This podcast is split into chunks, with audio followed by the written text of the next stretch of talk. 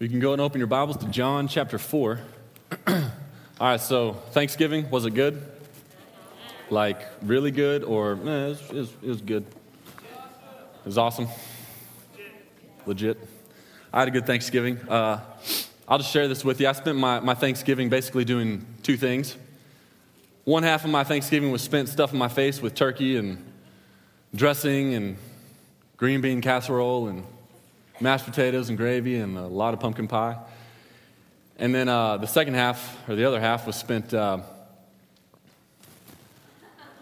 like that right there. My mom took that picture when me and my uncle were uh, passed out. Tri- tryptophan coma, you know, turkey and tryptophan. And so, anyways, that's the face of happiness. But I open to John chapter 4, and, and, and uh, if you're not there yet, I'm going to go and pray, and, and we'll get in there. So, Father, we love you and thank you uh, just for the opportunity to open your word this morning and or tonight. And I just pray, um, I just pray that you would speak uh, clearly and, and more, you know, more honestly. I, I pray that we would be able to just be focused to hear you. Uh, I know that you're wanting to communicate to us. Um, so, Father, I pray that uh, just all distractions that might might be here. Um, in our minds, you know, distractions from school, work, whatever's going on, I pray that you would remove those. Um, and Lord, if, you know, just the distraction of this being a new place, uh, somewhere that, you know, some of these folks have never been before or experienced before, I pray that just that newness would not be a distraction and instead that you would just draw them in to your word. Father, we love you, and uh, I'm excited about digging in, and I just pray that, um, I just pray that that excitement would show, but, but not get in the way of uh, what you want to say. And I pray that in Jesus' name. Amen. All right, John chapter 4. So I don't know, some of you all may have noticed as you flip there, we've already been in John chapter 4 this semester. About five, six weeks ago, we studied John chapter 4. We studied the first 26 verses, and it was a sermon titled uh, Drop Your Bucket. If you weren't here, I want to encourage you to, to go back and listen to that on our, on our podcast. Everything we talk about in here goes online on iTunes or on our website, overflowdenton.com. But this particular one was part of our four series, and I think it was called Diverse and then Drop Your Bucket because of some other stuff we were talking about. But I just want to kind of catch you up with a few big things from that passage before we dig into the rest of John chapter 4 uh, tonight. So, that story begins where Jesus is at this well. And this Samaritan woman walks up, and Jesus and this Samaritan woman begin to have this dialogue, this conversation. Now, leaving out a ton of details, a lot of things that I'm leaving out, the, the gist of what happens, the gist of where Jesus goes is this. When we get thirsty, and when I say thirsty, I mean thirsty, you know, the woman was thirsty for water, but when we get thirsty, thirsty for things like love and thirsty for things like acceptance and community and intimacy and success and purpose in life, we go to a well. We take this metaphorical bucket, if you will, and we take it to a well to get it filled with things to quench that thirst. And different people have created different wells for their life. And for some of you, your well might be your, your boyfriend or your girlfriend. Some of you, your well might be your, your fraternity, your sorority uh, or, your, or your sports team. Uh, it may be trying to get straight A's, or it might be your parents, even. For some of you, it's the mall where you can buy stuff. And so you take your bucket to that well, and you, and you expect that well, whatever you choose it to be, to fill your bucket.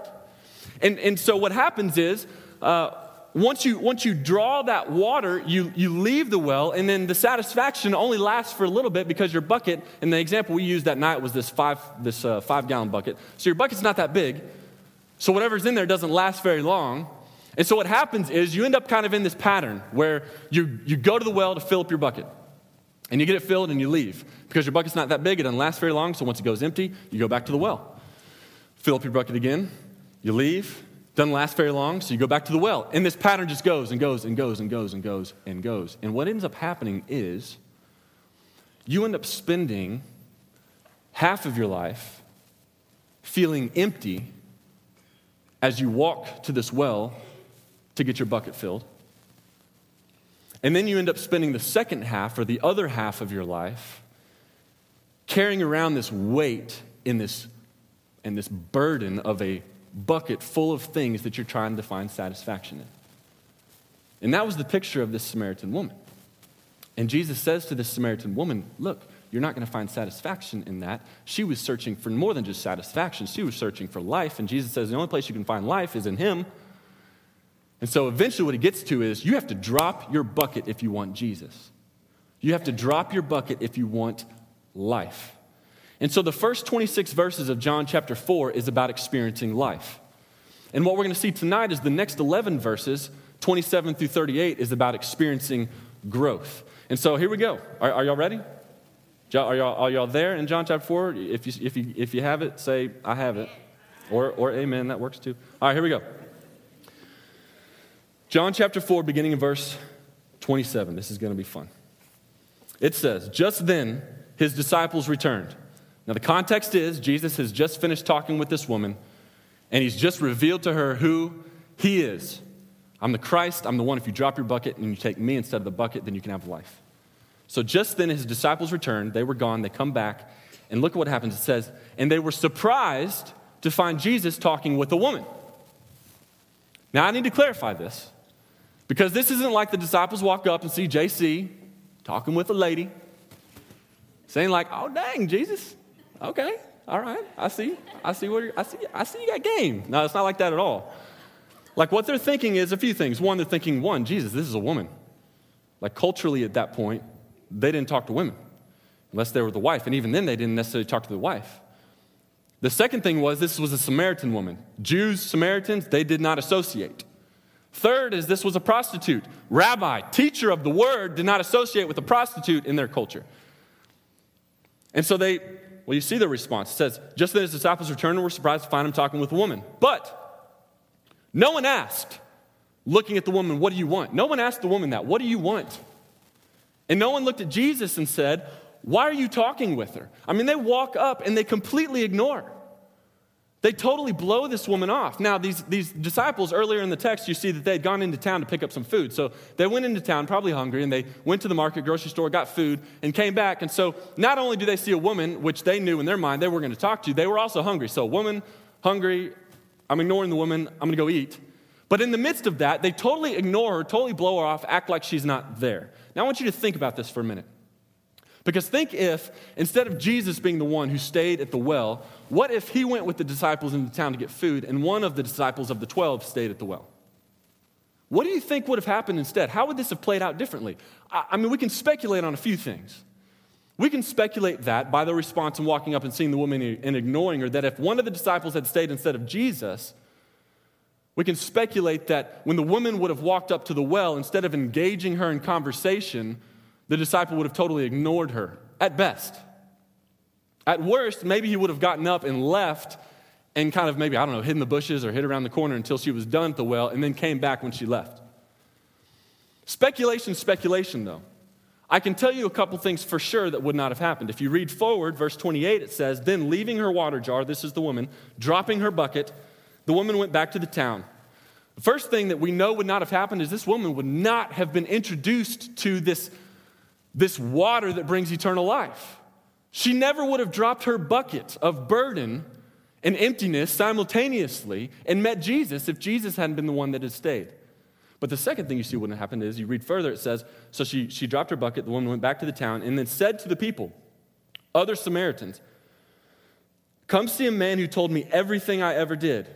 Could this be the Christ? Could this be the Savior of the world? Could this be the Messiah? And it says, they, the Samaritans, came out of the town and they made their way toward him, toward Jesus. If you were to flip to verse 39, you'd see that many of the Samaritans from that town believed because of this woman's testimony. And then further, after they meet Jesus, it says many more of them believed.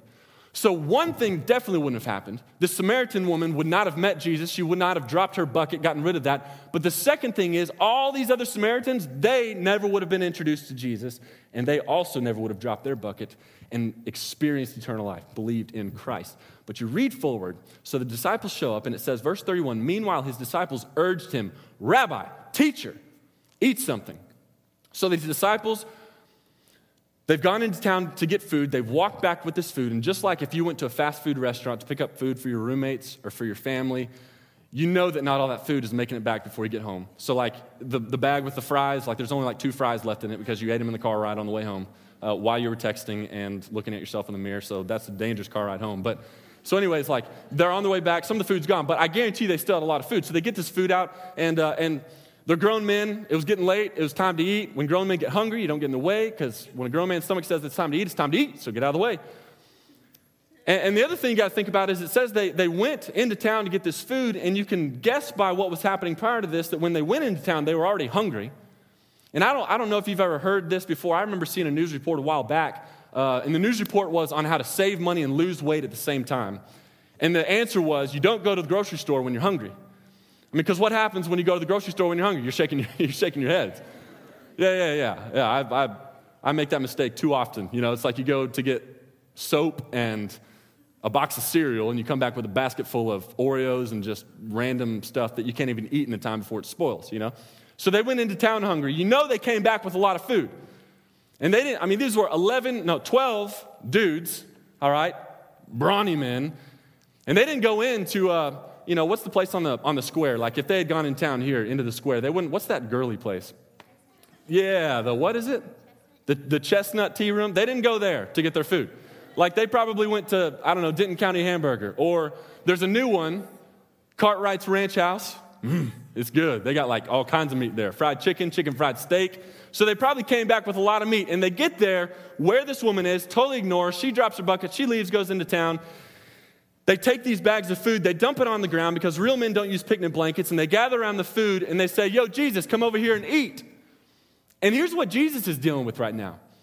He's just had this really awesome conversation with this Samaritan prostitute woman, and he's still pumped up and dealing with the excitement and exhilaration that came from that. And he's just seen how the disciples totally blew her off, totally ignored her. So he sees this, when these guys are hungry, as a really good opportunity to teach them something. And so they say, Jesus, come over here and eat, and listen to what he says. Verse 32. It says, Jesus said to them, I have food to eat that you know nothing about. Now, if you read the next couple verses, which we'll get to in a second, you'll see that this word food we see three times once in verse 32, once in verse 33, once in verse 34. But if you look a little closer, all three of those words in Greek are different words. And it really doesn't change much but it adds enough detail that I think we need to look at it. So, the first word, if you were to take that word and really translate it as literally as you could into English, it would say food. But to be a little bit more specific, it would say to eat something or something to eat. So when Jesus says, I have food that you know nothing about, he's basically saying, I have something, something that's edible that you know nothing about. And then when we get to the disciples and they say, Well, they're looking around, did somebody bring him food? The word that they use for food, if you translate it literally, would be food. But to be a little bit more specific, the word that they use would be to, to say dinner or a meal. And then you get to verse 34, and Jesus begins to explain back to them. He says, No, no, no, my food is, and then we'll look at that in a second, but he says, My food, the word he uses here is different than the first one he used. The word he uses is here if most literally translated, also would mean food, but to be more specific, would be solid food or meat. And when I, when I, when I kind of see that, uh, it reminds me of something that Paul says in 1 Corinthians 3. 1 Corinthians 3, Paul, if you don't know who Paul is, basically a early missionary in the church, and he's writing a letter to the Corinthians. And the Corinthians, he was writing specifically to Christian Corinthians, so people in Corinth who were Christians, who were living in this, this culturally rich city. The issue, though, with this church in Corinth was the culture of the city was bleeding more so into the church than the church was bleeding into culture.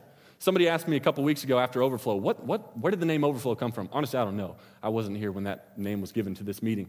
Uh, but my guess would be it means something to the effect of the purpose of this is for us to bleed more into culture or overflow into culture more so than culture overflows into us. In other words, we're supposed to be the ones having a bigger impact on culture than culture has on us. You following me?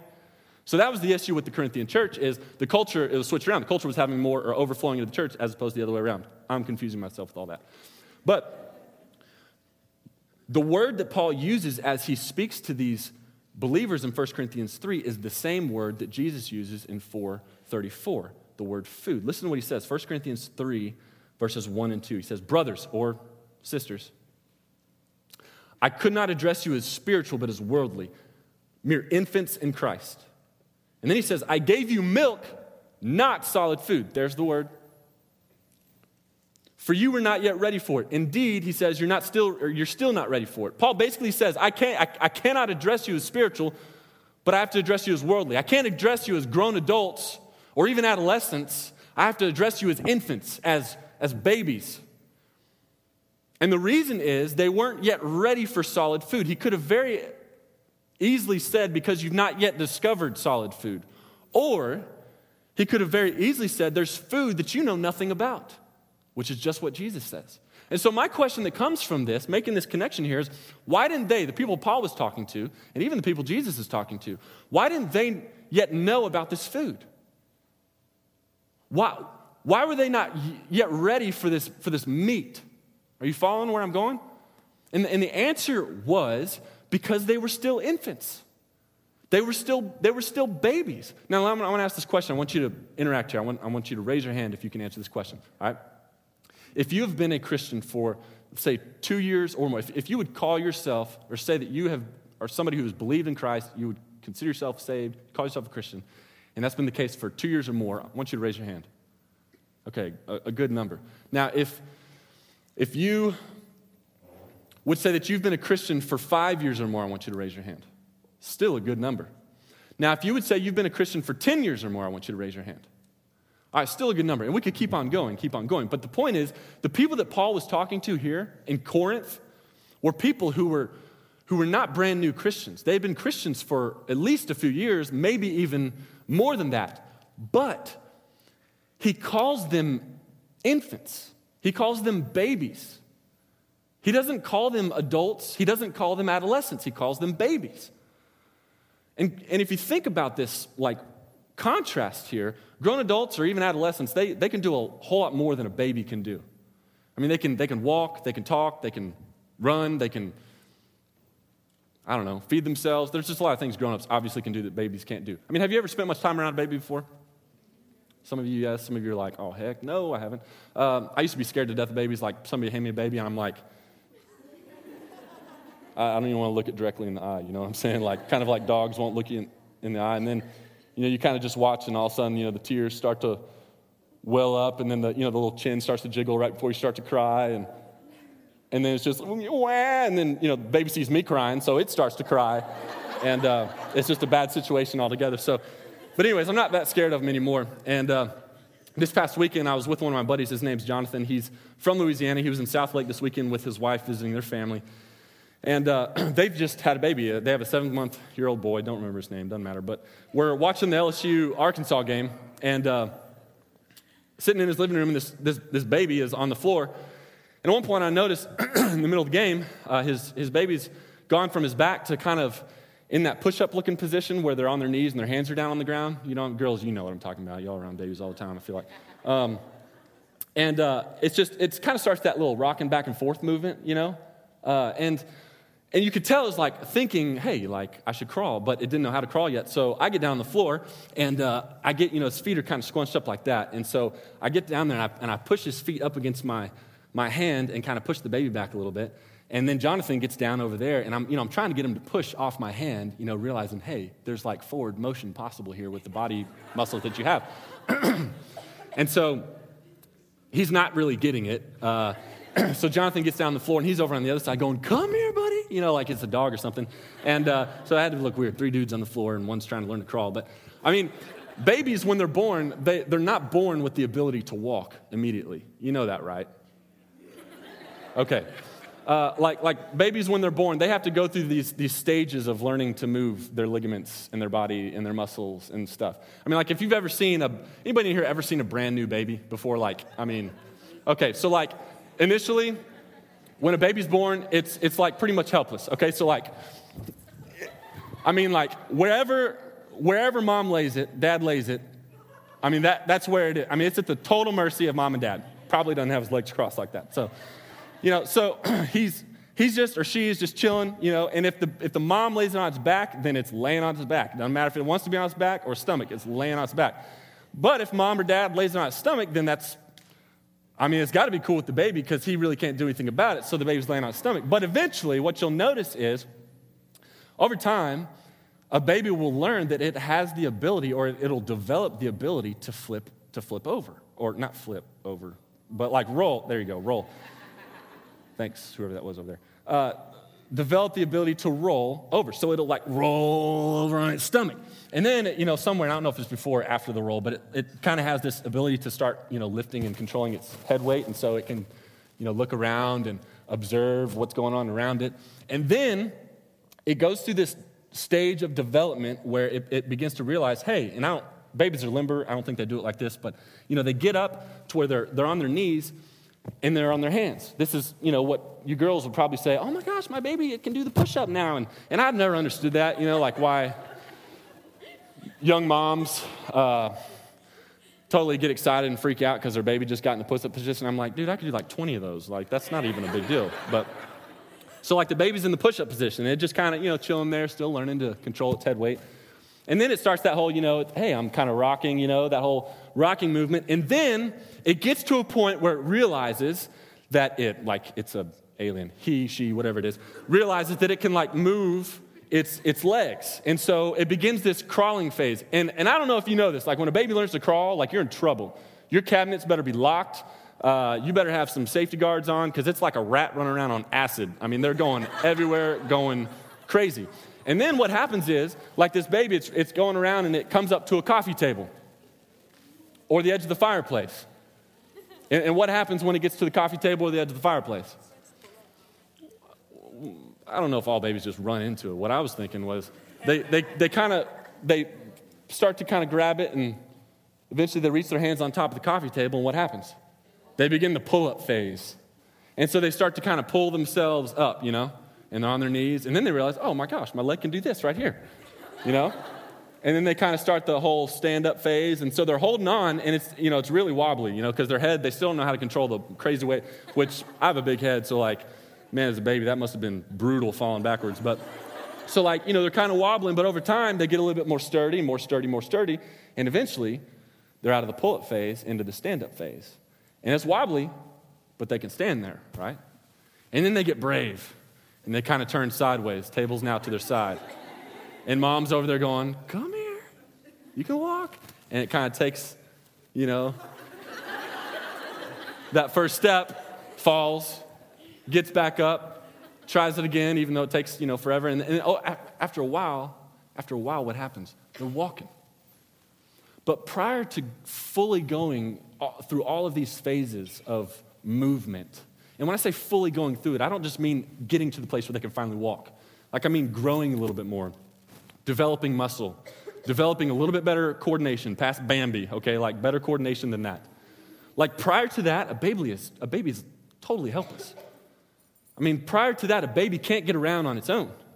I mean, wherever it goes or wherever, you know, long distance other than across the living room, mama has to carry the baby. Or daddy has to carry the baby. Or if they have to get one of those little baby strollers out and push the baby around everywhere it goes. That's normal for a baby. Like, that's totally okay. But what's not okay is if you're like 10 years old, or 15, or 20, or in my case, 27, and you still have mom trying to carry you around. Can you imagine?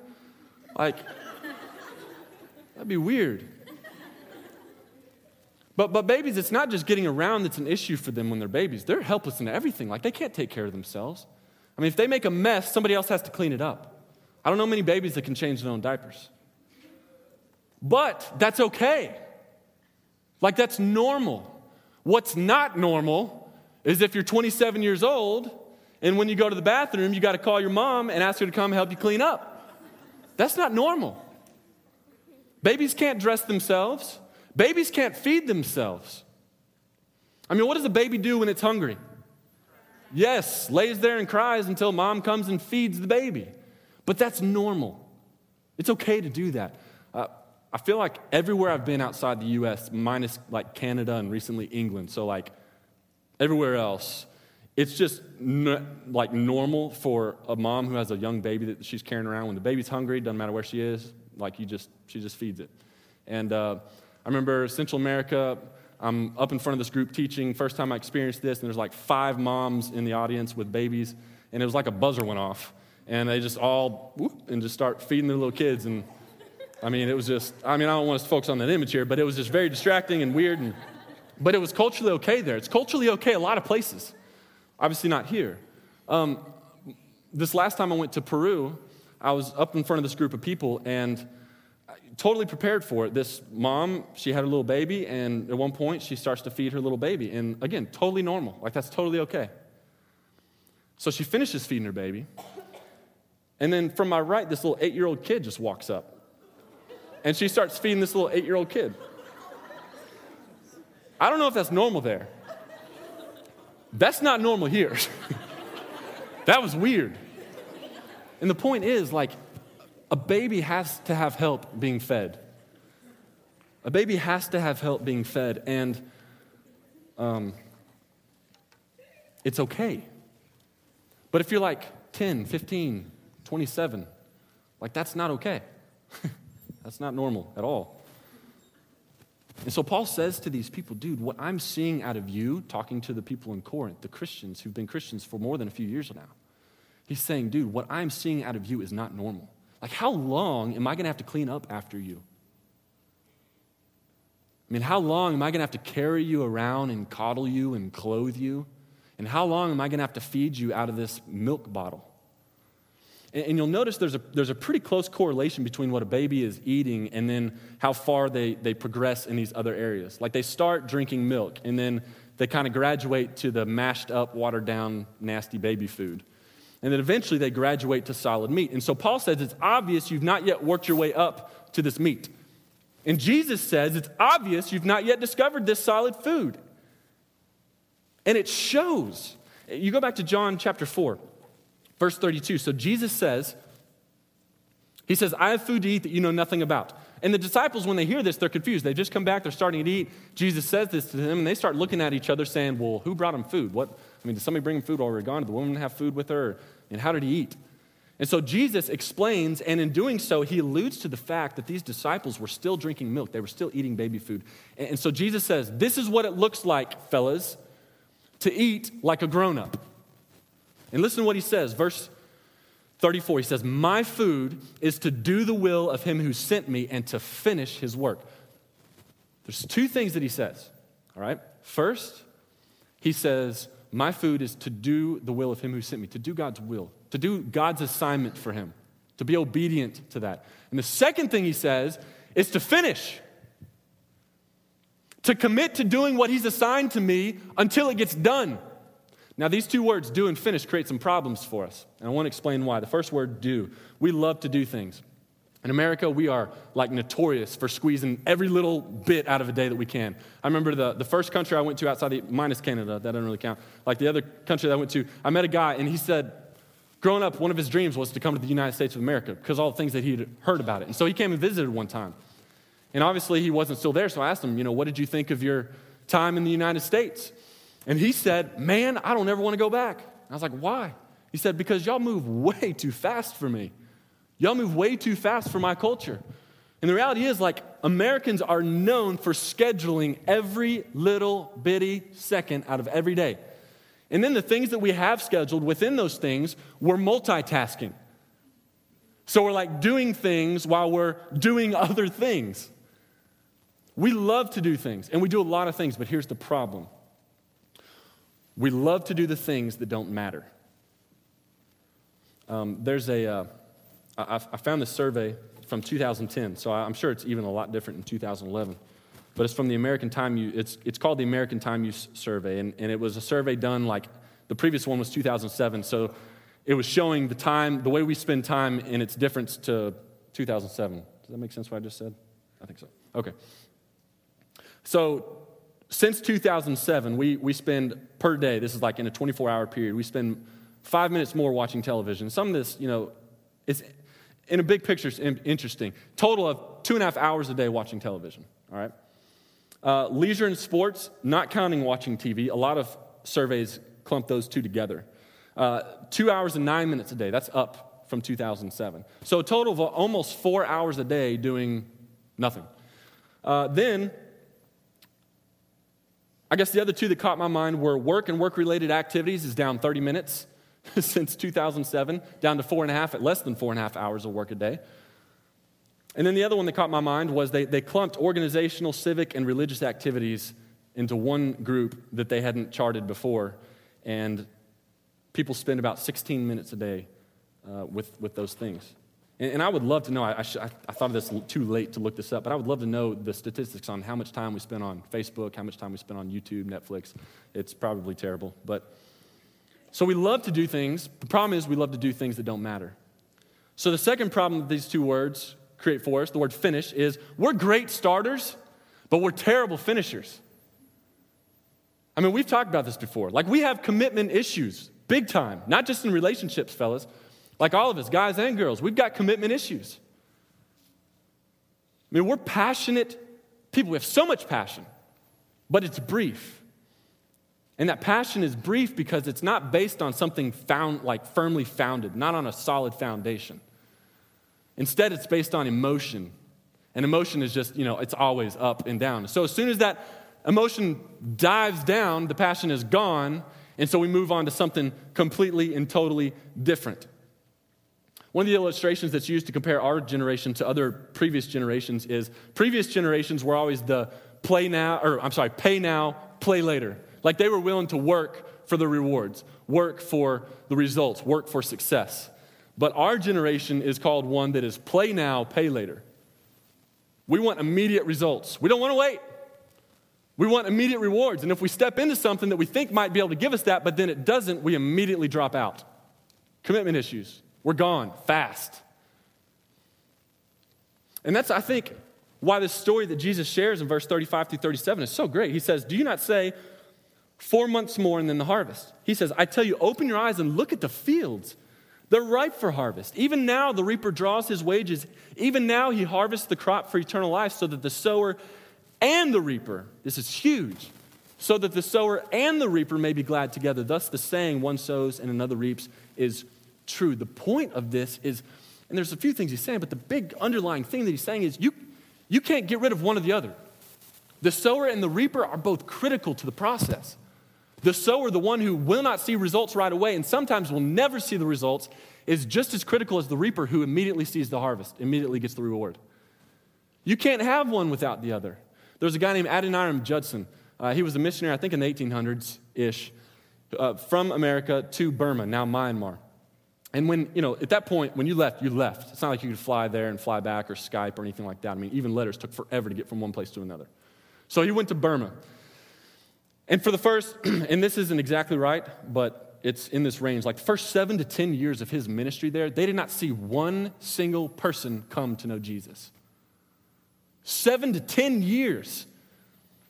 And throughout that period, the people that were there working with him, they were all either dying, his wife died, or they were quitting.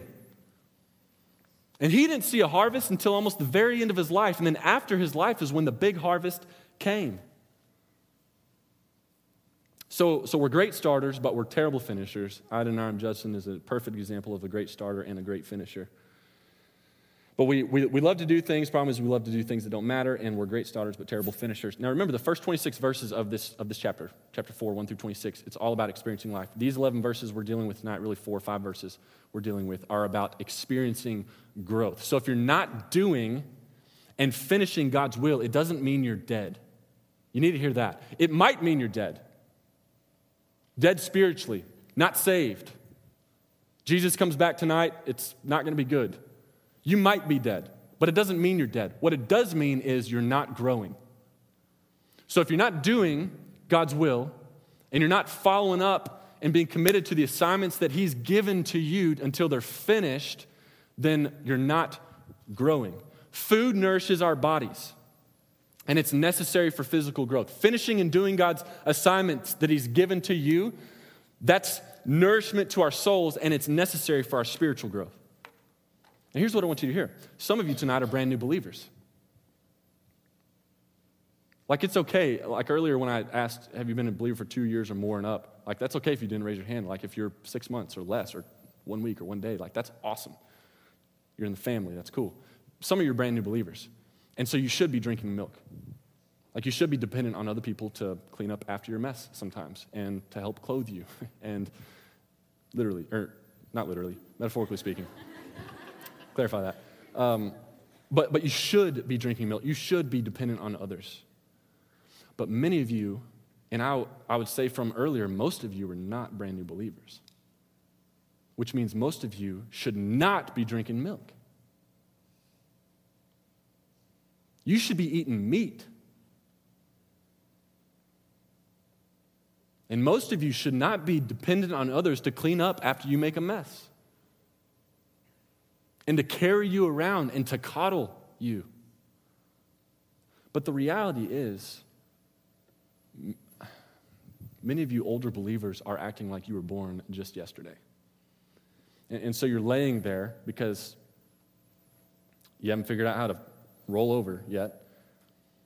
And because you haven't figured that out, babies are basically helpless. And so you're still needing to be spoon fed, and it's, it's got to be, I mean, it has to be light. You're, you're needing to be spoon fed the mashed up, watered down baby food, so it has to be light. You know, it can't be really a long time. It has to be, uh, it has to taste good. If it's not entertaining or funny, then, or engaging, then you're gone. Or it has to be simple and basic. Now, you love to think about eating the meat. You love to talk about the deep stuff, the big theological words. But the reality is, you're not ready for that. Because you're still trying to digest the foundational elements.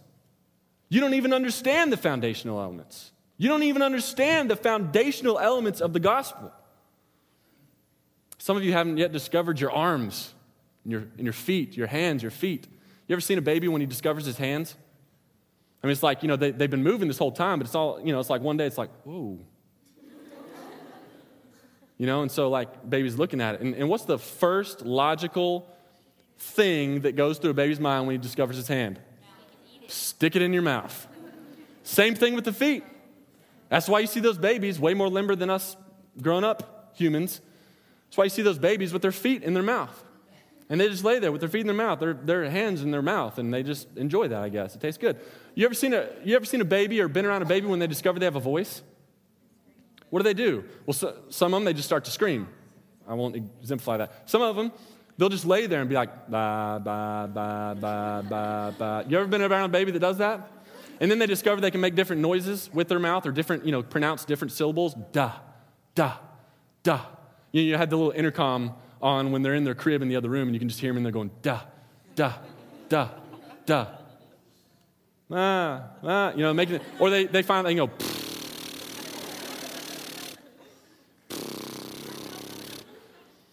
Some of you haven't discovered that you have a voice yet. And, some of you, uh, some of you are still acting like you need others to clean up the mess that you make. And some of you, when you don't get things your way, you just lay there and cry. But, but when you think about those things, uh, I think there's one that's maybe worse than all of those. For those of you who are older believers acting like you were born yesterday, think of the terrible big brother or big sister that you're being. Think of how bad of an example you're setting for the ba- baby believers, the one who were born yesterday, who are looking to you to see what it looks like to be a grown up believer.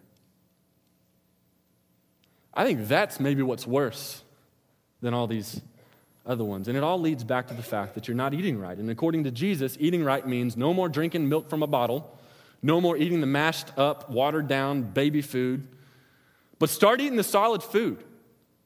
Start eating the meat. And solid food, aka meat, is to do what God's called you to do and commit to doing it until it's finished. There's one more thing I want you to see tonight, and that's this food is not just about nourishment or nutrition, it's about satisfaction.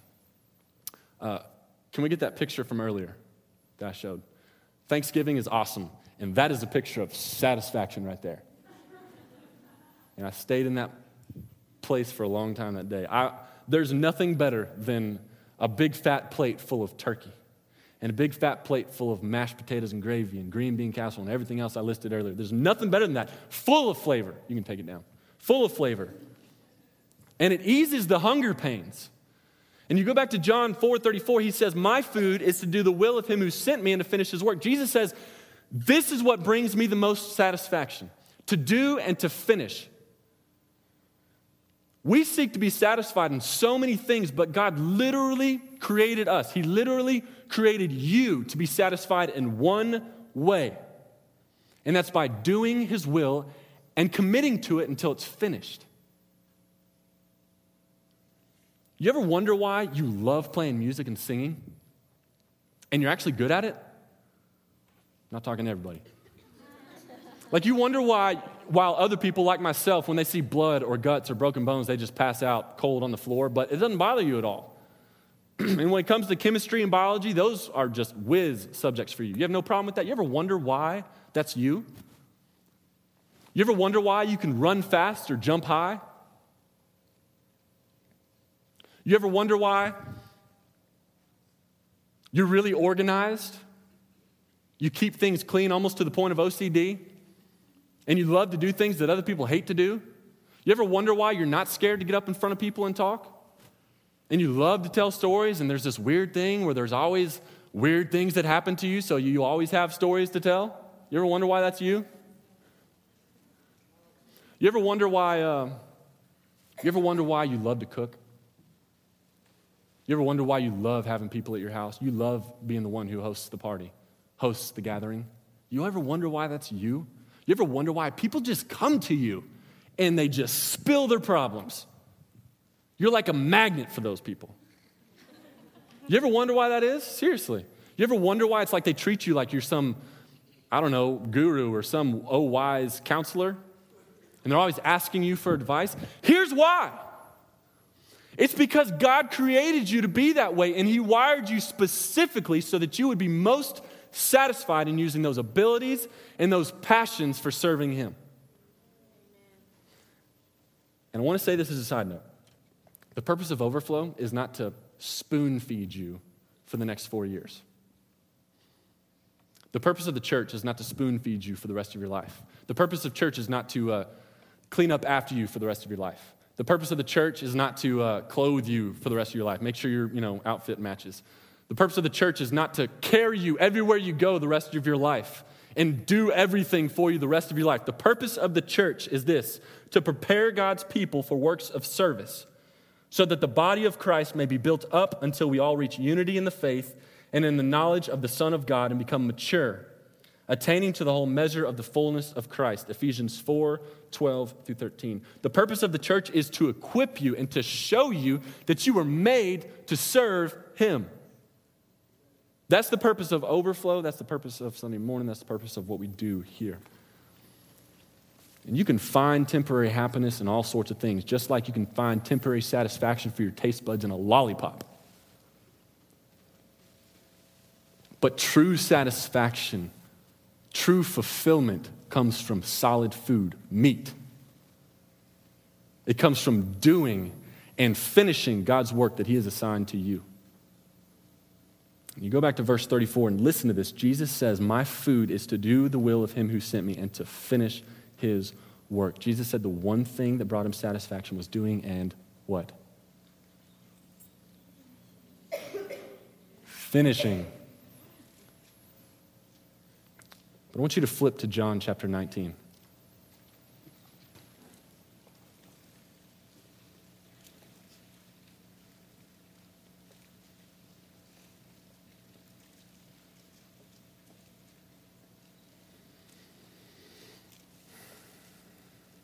Jesus is up on the cross. And it says, later, knowing that all was now completed, finished and so that the scripture would be fulfilled. Jesus said, I'm thirsty. And a jar of wine vinegar was there, so they soaked a sponge in it, put the sponge on a stalk of the hyssop plant, and lifted it to Jesus' lips.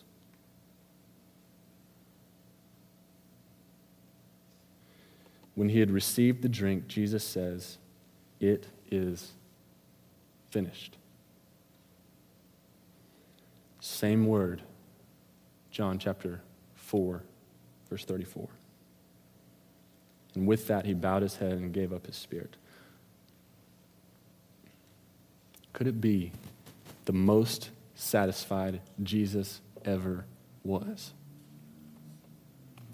was the moment he finished God's work on the cross of taking away your sin.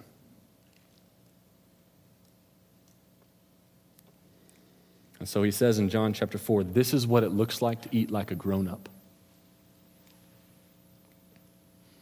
But if you're still having trouble understanding what I mean when I say eat like a grown up, Jesus says, then just watch me.